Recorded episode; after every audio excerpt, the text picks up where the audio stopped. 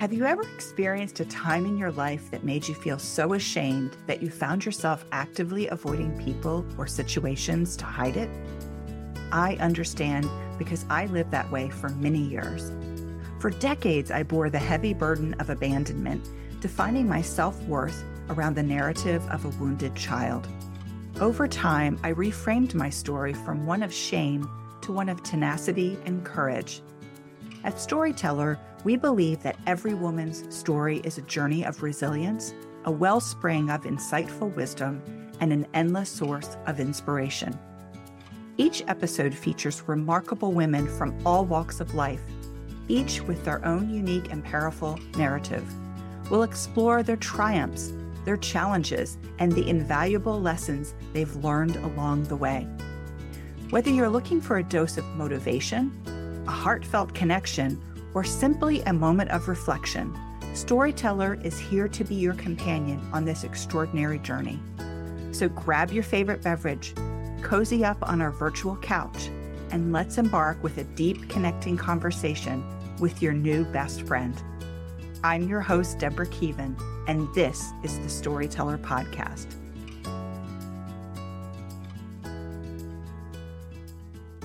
As a child, I was abandoned by my mother, and this left an indelible mark on my worthiness. If my own mother didn't want me, what could I be worth? I lived with this subconscious belief clouding my life's experiences for decades. Not that you would have known any of this if you'd met me back then. I hustled, doing great work behind the scenes, and made my bosses and colleagues look wonderful. As long as they didn't notice me, I was happy or at least happy enough. It was in this energy and with these beliefs that I attracted a husband who abused me. One day, I found myself behind three sets of locked doors and on the telephone with 911 as my then husband crashed around downstairs, tossing furniture and throwing crockery. How had I gotten to this point? I didn't know, but I vowed at that moment to escape and finally dug into the trauma that had brought me to that low point.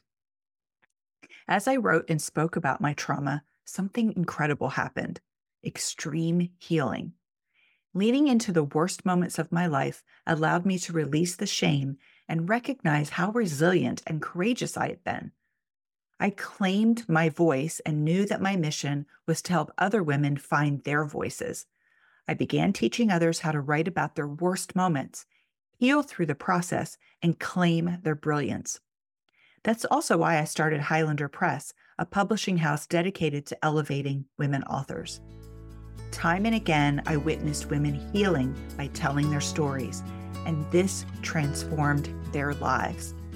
By sharing stories on this podcast, together we'll inspire other women to see how incredible and brave they are, and how we can light the way for other women to see the same.